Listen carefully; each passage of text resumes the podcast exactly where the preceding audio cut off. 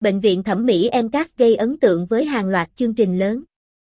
Bệnh viện thẩm mỹ EMCAS cùng trường Đại học Y khoa Phạm Ngọc Thạch tổ chức hội thảo quốc tế về phẫu thuật tái sinh thẩm mỹ và cấy ghép mỡ trong làm đẹp vào ngày 17 tháng 9 tới. Nhằm mục đích thúc đẩy sự hợp tác giữa các chuyên gia, bác sĩ và doanh nghiệp có liên quan đến lĩnh vực phẫu thuật tạo hình tái sinh thẩm mỹ, Bệnh viện Thẩm mỹ EMCAS phối hợp Trường Đại học Y khoa Phạm Ngọc Thạch tổ chức hội thảo quốc tế cập nhật xu hướng mới trong phẫu thuật tái sinh thẩm mỹ và ghép mỡ. Hội thảo sẽ diễn ra vào ngày 17 tháng 9 sắp tới tại thành phố Hồ Chí Minh, với sự hiện diện của các bác sĩ, chuyên gia có tiếng trong lĩnh vực.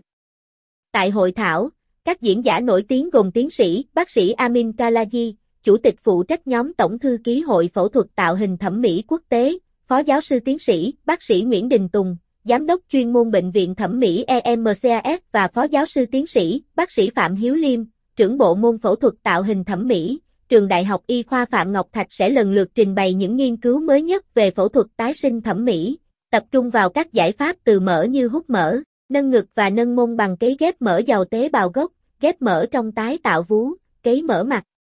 Bên cạnh đó, hội thảo còn tạo cơ hội đáng giá để người trong ngành cùng nhau chia sẻ kiến thức, trao đổi kinh nghiệm và cập nhật những xu hướng mới và là cầu nối giữa doanh nghiệp, nhà trường, bệnh viện và các bác sĩ, nhà khoa học, nhà nghiên cứu trong giới y khoa.